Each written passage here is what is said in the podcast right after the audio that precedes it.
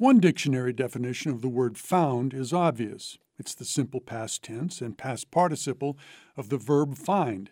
But in another context, found is defined as to set up or establish on a firm basis or for enduring existence. In her Netflix documentary titled simply Found, director Amanda Lipitz explores the lives of three Chinese born teenage girls, and in doing so, Lipitz embraces both meanings of the word. Having been adopted as infants by American families and raised in different parts of the United States, each girl is understandably curious about her Chinese roots, and each has the opportunity to get many, if not all, of her questions answered thanks to the DNA testing company 23andMe, an intrepid Chinese genealogy researcher, and the loving support of the parents who adopted them. The girls whom Lipitz follows, their American names are Lily, Chloe, and Sadie, are each the product, some might say the victim, of China's former one child policy. Enacted in 1980 and not repealed until 2015, the policy was the country's controversial attempt at population control. Parents who defied the government faced fines and, in some cases, even forced sterilization. But aside from the fact that it didn't apply to everyone, some ethnic minorities, for example, were allowed to opt out, the policy offered all parents a gender based loophole. Based on a long held Chinese tradition of favoring males over females, women delivering a girl instead of a boy could try again, making the girls, in many cases, redundant and unwanted. Which was the case for all three of the girls in the documentary, one of whom, Chloe, is the director's adopted niece.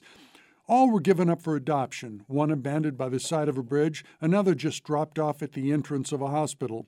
Subsequently taken in by orphanages and cared for by overworked nannies, the girls were eventually adopted and taken to live in America.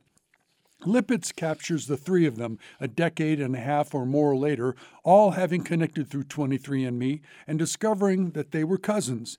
And though they live in different parts of the country, Arizona, Oklahoma, and Tennessee respectively, and have different upbringings, one is being raised in a Jewish tradition, all are basic American girls, peppering their language with like, hanging out with their primarily white friends, and chatting with each other through their computer screens. Yet their concerns linger. They know they are different from most everyone in their hometowns, and each, with the support of their families, seeks to find out more about her origins, maybe hopefully even discover her birth parents, which is where the genealogy researcher comes in. Liu Hao works for a company that specializes in reconnecting Chinese families, and Lipitz shows her traveling the country, interviewing people, and with genuine concern, talking with them about how and why they were willing to give away their daughters. In one of the film's more telling moments, Liu shares that her own father didn't want her, and it was only because of her mother that she too wasn't abandoned. And that's the heart of Found, the emotions that all go through the girls, the parents who adopted them, Liu herself, and even those she interviews, all of whom were left to deal with the aftermath of a contentious attempt at social engineering. In the end, the girls do find a kind of reconciliation during the trip they take to China with Liu acting not just as their guide and translator, but also their spiritual counselor. Scenes with the girls touring orphanages and meeting with their former nannies are heartwarming, yet mostly in a good way. Mostly. Which takes us back ultimately to the documentary's very title.